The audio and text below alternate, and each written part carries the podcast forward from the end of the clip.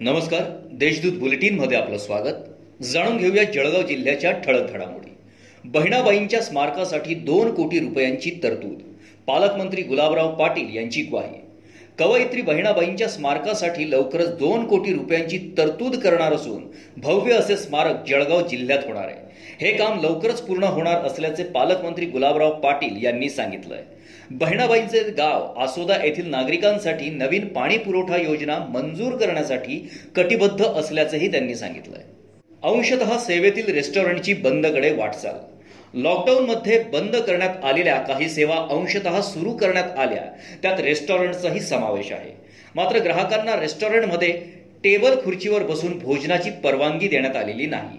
जळगाव शहरातच नव्हे तर जिल्हाभरात हजार ते पंधराशेच्या वर रेस्टॉरंट असून सध्या ग्राहकांचा अल्प प्रतिसाद मिळत असल्याने रेस्टॉरंट पूर्ण क्षमतेने सुरू न झाल्यास रेस्टॉरंट व्यवसायाची बंदकडे वाटचाल सुरू असल्याचे चित्र सध्या दिसून येत आहे.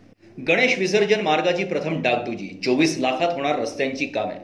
गणेश विसर्जन मार्गावरील खड्डे खडी आणि मुरुम वापरून बुजवण्याचे काम सर्वात अगोदर केले जाणार असल्याची माहिती महापौर भारती सोनवणे यांनी दिली आहे. अमृत योजनेमुळेही शहरात ठिकठिकाणी खड्डे पडले असून त्याचे कामही लवकरच होणार आहे.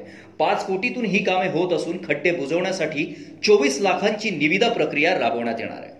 जिल्हा कारागृहातून कैद्यांना पळून जाण्यास मदत करणाऱ्या आरोपीस अटक. जिल्हा कारागृहातून पलायन केलेल्या तीन कैद्यांना दुचाकीवर बसवून पळून जाण्यास मदत करणारा जगदीश पुंडलिक पाटील हा पारोळा येथून रविवारी रात्री सुरतला जाणाऱ्या ट्रॅव्हल्स बसमध्ये जात असताना एलसीबीच्या पथकाने धुळे रस्त्यावर बस थांबवून त्याला पकडलंय.